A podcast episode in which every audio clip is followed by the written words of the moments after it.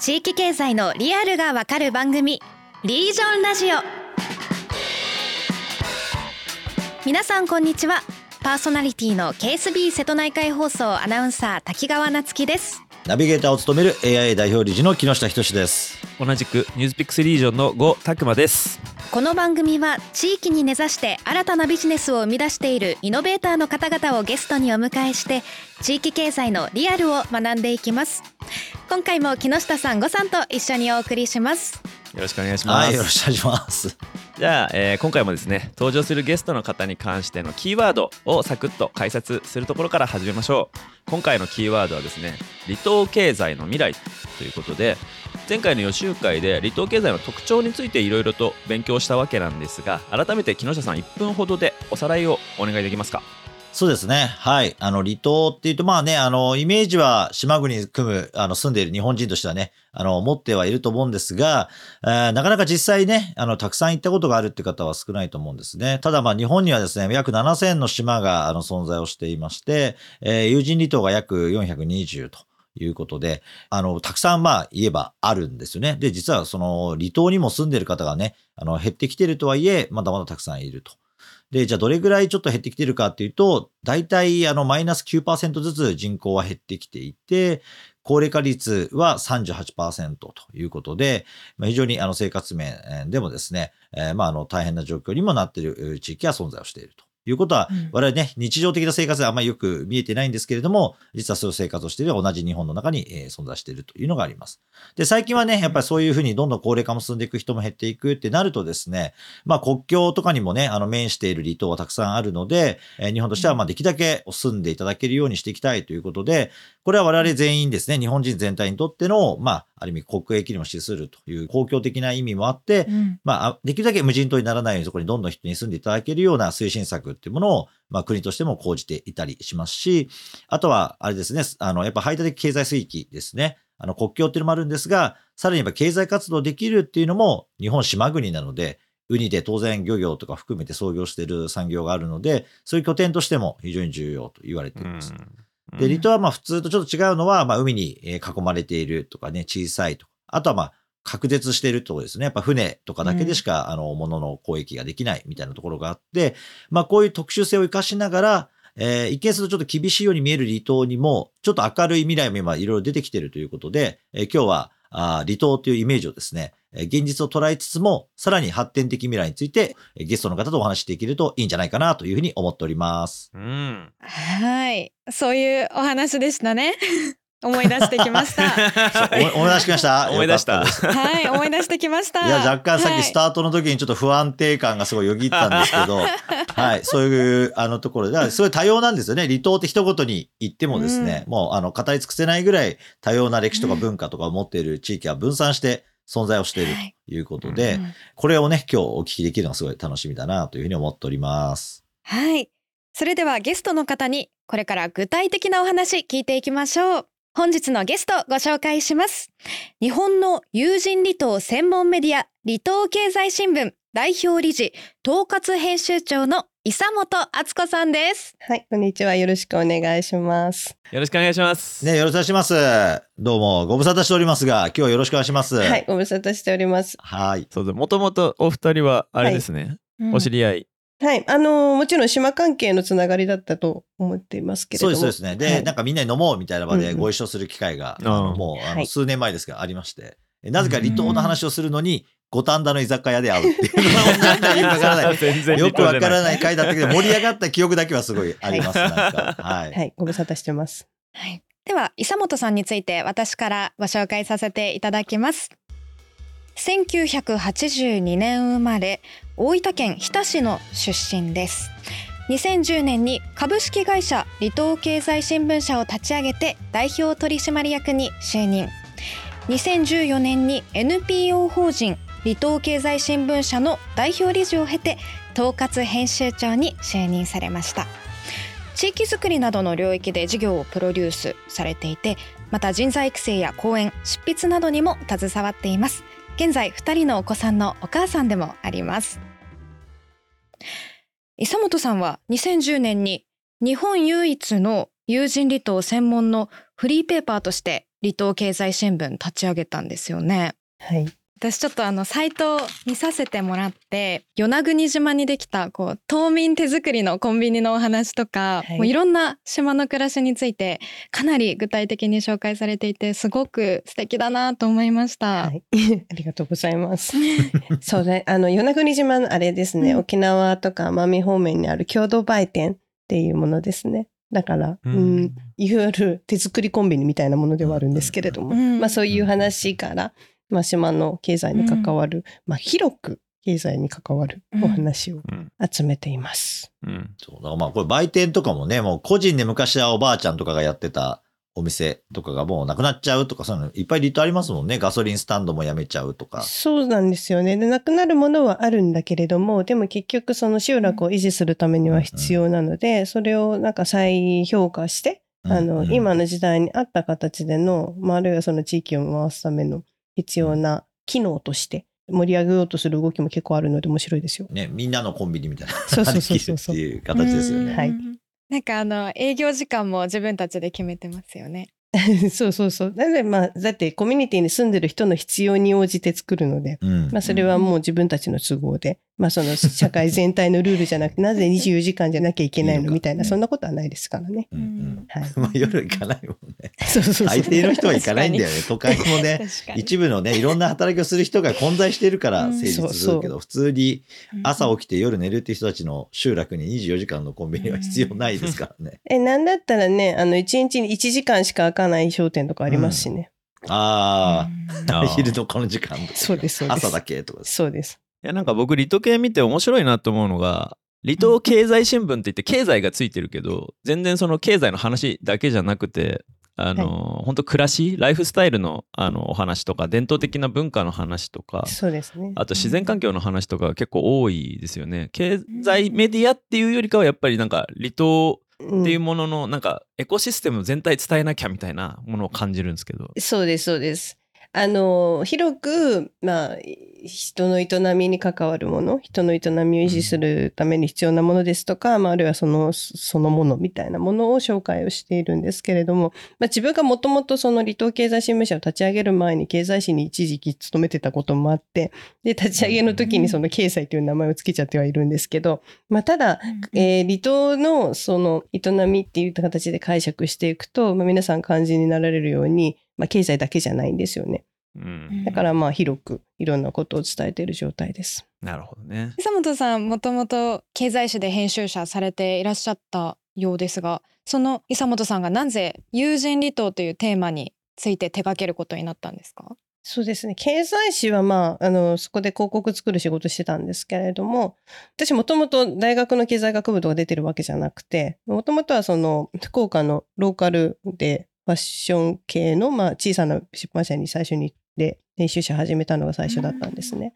で、なのでファッションとか美容からといきなり経済行ったんですけど、で、ファッションとか美容も面白いんですけど、えー経済って何、と思いながら言ったものの、でも経済って ファッションとか美容よりも、その生きるために必要なことに直結している話題なんですよね。あの、見ていくと。だかうんら、案外面白かったんですよ。うんただ、規模が大きい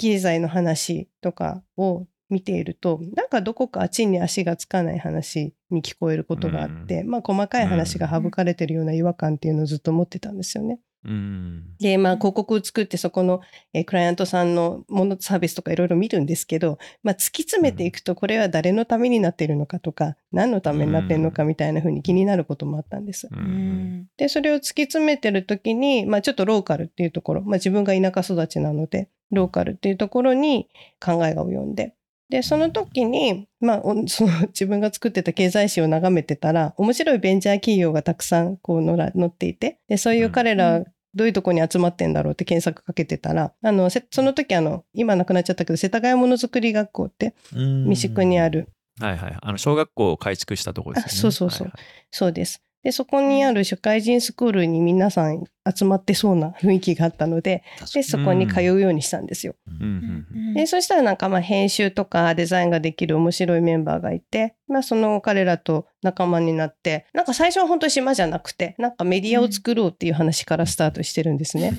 ああそうだったんだ。はい。で、そのテーマとして、なんか日本の中にあるいいものなんだけれども、埋もれているものを何か紹介するようなメディアを作りたいという話をしていて、で、その企画を考えて始めたところで、同じスクールの同級生に、広島県の大崎上島という島に移住するお姉さんがいて、で、それで、あの、みんなで遊びに行こうか、みたいなことがあったんです。人口なんか6、7千人の規模なんですけれども、今非常に面白い島なんですけどね。でも、私が行った2010年の当時って、インターネットで大崎上島って検索して、出てこないんですよ、こう。なんかどういう島かわかんない。うんいろいろあるんだけど、なんかいつのホームページだみたいな感じの。今検索したらいろいろ出てきますよ。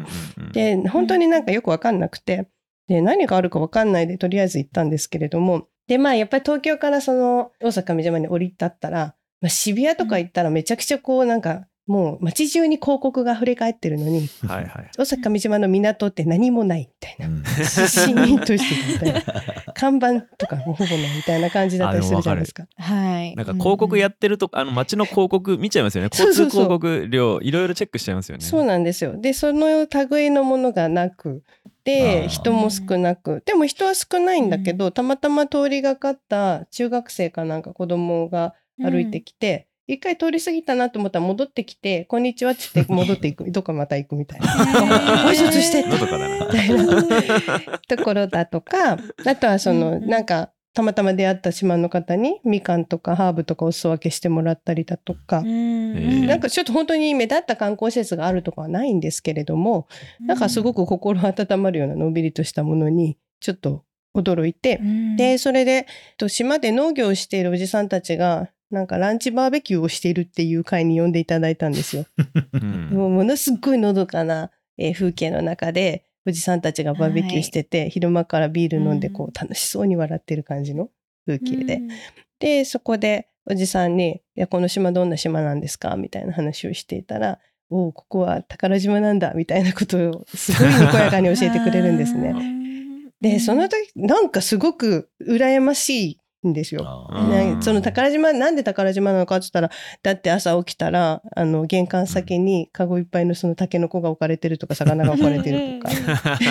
あ なるほどみたいな。とか、そういう話をいろいろ伺ってて、で、その時私は自分も田舎生まれなので、お裾分けもらうとかは別に、まあ、わかるっちゃわかるんですね。うんでも、もうしばらく東京に住んでて、まあ、東京の暮らしみたいなの馴染んでて、うん。で、そこで、えー大阪上島に行って、またそっちのその、なんか豊かなローカルを見て、うん。で、あなんかどっちが正しいんだ、どっちがいいんだみたいな感じのところのうん。感覚があったんですよ。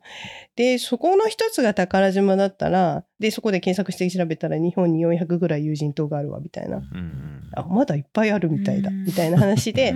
えー仲間らと、じゃあ、島のメディアもいいんじゃないみたいな話があったんですね。うん。でちょうどその時はそのおじさんが宝島なんだって言いながらでもその島の魅力ってすごく伝えにくいし分かってもらいにくいみたいなことをおっしゃっていたので、ああじゃあまあそれもニーズもあるようだみたいなところで、う んえーただニーズもあるようだと自分たちが面白そうだだけです。あのそのままえじゃあ離島のメディアいいじゃん。えで離島経済新聞でいいじゃん。離島系って訳せるじゃん。みたいな勢いからのスタートで今に至ります。へえ。そうかじゃあ最初から離島ありきじゃなくてまずなんかその日本のその都会にないものを探しに行こうみたいな中で島っていうくくりが出てきたっていうような感じだったんですそうですね。まあ日本の中に、いや、もう埋もれているいいものを探す、うん紹介する。だけど、例えばそれが文化的なものとかであれば、いっぱいそういう似たようなメディアいっぱいあったんですよ。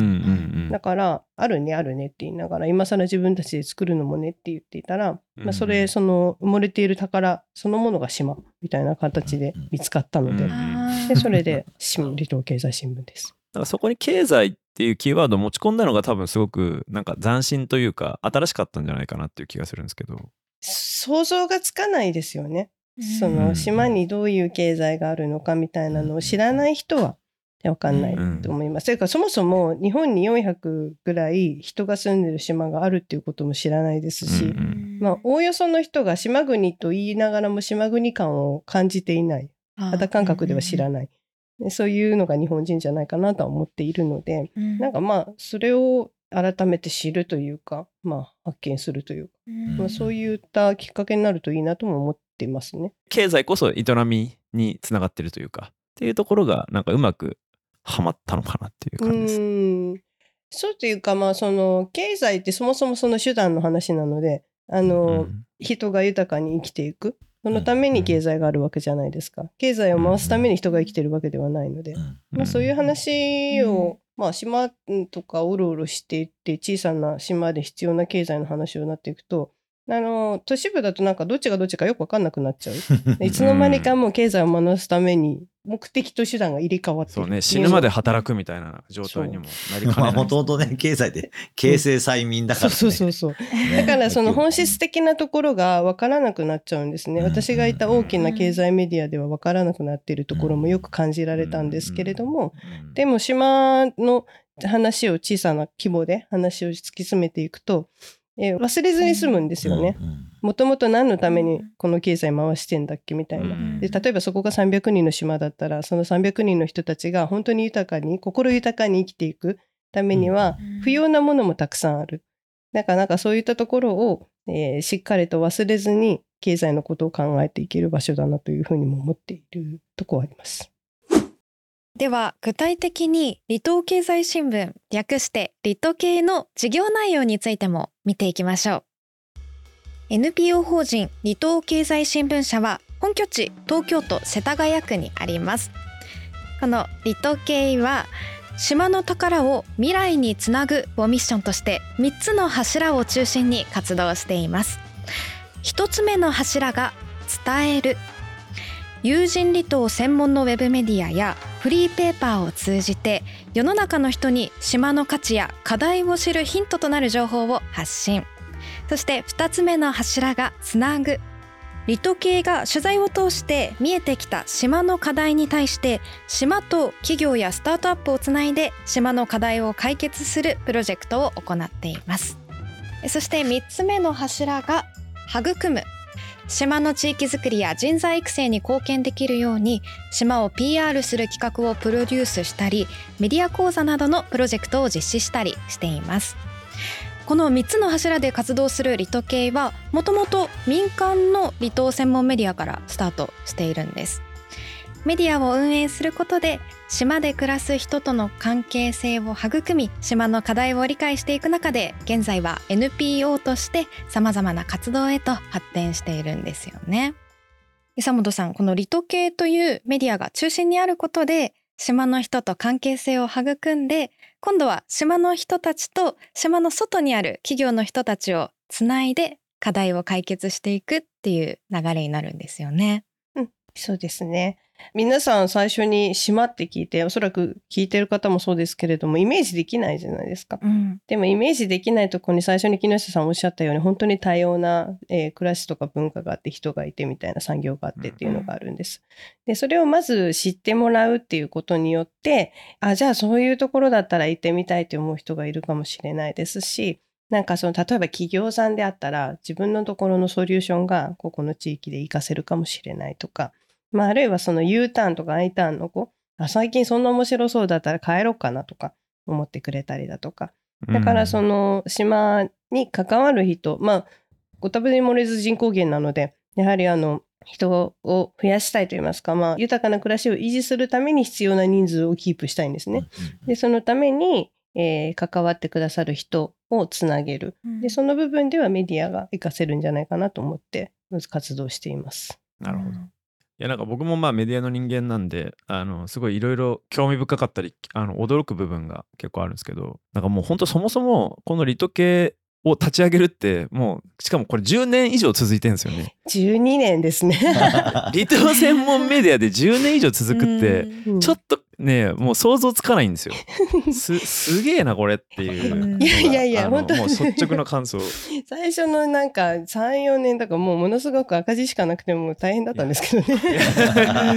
いや普通に考えたらそうなんですよ。うんだからあのね広告側のあの編集者で結はい構お金にシビアになるじゃないですか。ええどうマネタイズしていくんだみたいな先立つと、うんあのね絶対りあの離島はやんないですよ。そうやんないやんない方がいいと思います。あのそのマネタイズは不可能だっていうの途中で気づいたのね。あやっぱり で改めてなんですけど離島系ってその、まあ、離島のいろんな人を取材して離島のその、ね、宝物のような何かっていうのを伝えるんだっていうところすごいコンセプトはよくわかるんですけどこれ誰がまずターゲットなのか誰に読んでほしいっていう想定なんですか？うん、気になる。はい。立ち上げの頃からその後になんかいろいろ分かってさらにいろいろ突き詰めて今みたいな形なのでと最初の頃と今とっていうところではやはりその狙いが違ったりするんですけれども、うんまあ、最初は正直分かんなかったです。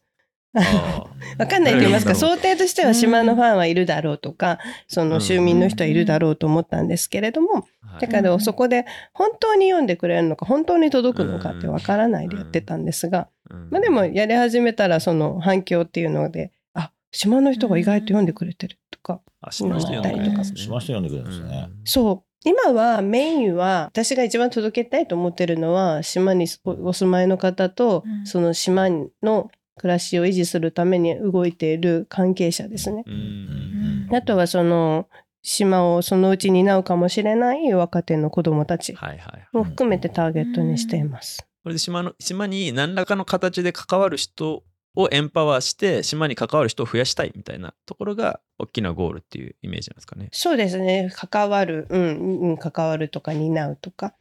そういうところのやっぱりなんか人あっての地域なので、うん。でそういう方を、うん、あのがつながるきっかけになるメディアとしては、でもなんかその例えばですけれどもリト系はそのまあ経済つついてるんですけど観光メディアとしてはあんまり機能させていないんですけどね。うんうんうんうん。あのそうですよね。そう。なんかその例えばバーンってここ、えー、何ですかねめっちゃ映える島だみたいな感じの PR とかできなくはないけどそれをしたところでね、仮に流行ったとしても、そのバーンと流行ったものってバーンと落ちたりもするから、地域にとっては迷惑なものもたくさんあるんですよね。うん。ですから、うん。まあそれは全然したくなくて、だから、まあファンを増やしたいとは思っているんですけど、バーンと増やしたいわけではなくて、本当にその地域にとって必要な、えーうん地域のことを大事に思ってくださる人を、まあ丁寧につなげていかねばと思っているので、だからまあうんメディアもかなりじわじわと 運営してます。。いやうんそうそうあのフリーマガジンの方あるじゃないですか。タブロイドの紙の方の、あれを見てすごい僕も結構衝撃を受けたんですけど普通その離島の情報って言ったらそのやっぱどうしてもレジャー路線というか、はい。あのうん。この夏は何々島が暑いみたい はい。そのイメージですね。なそんなイメージでうん。初めて離島系渡してもらって、まあ表紙まあ、デザインがめちゃめちゃかかっこいいんですよね。すごいいいデザインで。パッて中身開いたらめちゃめちゃ硬派なあのデータ分析みたいな記事ばっかで え？みたいな。あー。離島ってこういう扱い方するんですか？ね。それがいい結構ビビっ。て、は い面白い。超硬派な作りだな。いきなり人口リストからいきますからね。そうそうそうそうそう。データドリブン。へ ーはいあれフリーペーパーどこで読めるんですか？えっと、あれは今ですね、1000 1200箇所ぐらいに配置してて、で、それで、うんうんえーでもね、7、8割が島にあるんですよ。あ、島にある？そうなんだ。からそうだから今、島で言ったら170数棟あって、あとまあはい東京とかにも置いてますよ。あの、例えば新宿の無印良品とか。だからそういうその、いろんな合いそう方が。うん。だからいろんな手に取っていただけるところに置いている、まあ、リト系設置ポイントみたいなんで検索すると出てくるんですけど、まあ、それも私たちがバーって営業したというよりかは、じわじわとこうおとあのお申し込みいただいたところにお送りしているので、でまあ、基本的にはその島に何らか興味のある人とか、思いのある人が置いてくださってます。ああ、じゃあまあ離島の地元紙みたいになってるんですね。そう、まあ自分のことは少なくとも人口のリストでは載ってるので。そうですよね。いや、そこのアプローチがやっぱいいんじゃないですかね。なんかやっぱりその普通都会とか、まああの、その山間部とかもそうですけど、どちらかっていうとやっぱ東京のまさにさっき言った東京とか都市部の経済を向いたメディアになりがち。うんうんその、うんうん要はコンテンツとしてある意味、うん離島とか山とか、そういうところを消費するに近いですね。情報消費の対象になりがちですよね。だからこの夏、なんとか島が 暑いみたいな話とかって、いや別に今年暑いんじゃなくてずっと毎年その島は普通に夏を迎えて秋になっていくわけなので、まあそこら辺っていうのがやっぱりその一過性のなんかブームとか、なんかその一側面を見るんじゃなくて、やっぱりずっと循環しているその生活の営みそのものをちゃんと実態に合わせて捉えるっっていうことが本来必要な話なのに、なんかそのね、一過性の素敵ですよ、田舎生活どうですかみたいなことをすごい都市部に過剰に専念するみたいなのが ちょっと最近増えすぎてるから、はい。まあむしろやっぱ後派にね、普通にその生活をみんながどうやって支えていく形が今起きてるのかみたいなことをやっぱり知った方が、本当にその島に対して関心のある方がやっぱり行くとか、やっぱ地元の方々とね、島のね、離島なんで、なんでしょうね。離島に住んでるけどみんな多種多様なので、なんか隣の離島の話とかね、うん 全然違う地域の離島の話知らないものがね、知れるっていうのも大きいですよね。そうです、ん。そうです。だから私はその、まあ、手応えというかやっててよかったなみたいなところは思うのはそのうん。特に若手のそうですね、あうん。の島を担っている若手いろいろいてしかもみんなそれぞれもすごい面白いんですよ。うんで個別に話聞くとほとんど同じようなこと言ってたりするんですね。だからでその彼らがああの島のこの子知らんけど同じようなこと考えてるみたいなところの同志感を得ることによってあ明日も頑張ろうって思ってくれたりと あかーまたどっかでつながった時にあのつながりやすくなってくださったりっていうのはあるんですね。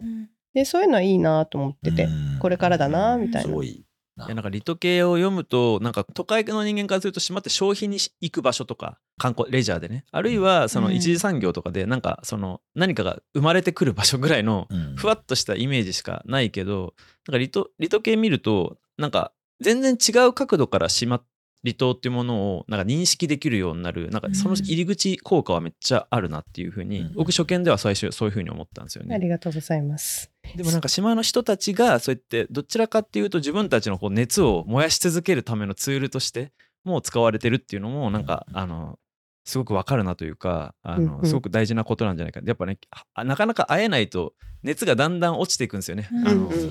新しいことやろうとする人たちとかって。モチベーションがだんだんこう冷めていっちゃうからこう巻き木をくべ続けることが超大事だな。しかもなんかまあフリーペーパーにおいては3ヶ月に1回しか出ないので、まあ、3ヶ月に1回だけ確認しとけばあこの分野だったらあの島のこれが熱いらしいみたいなところとか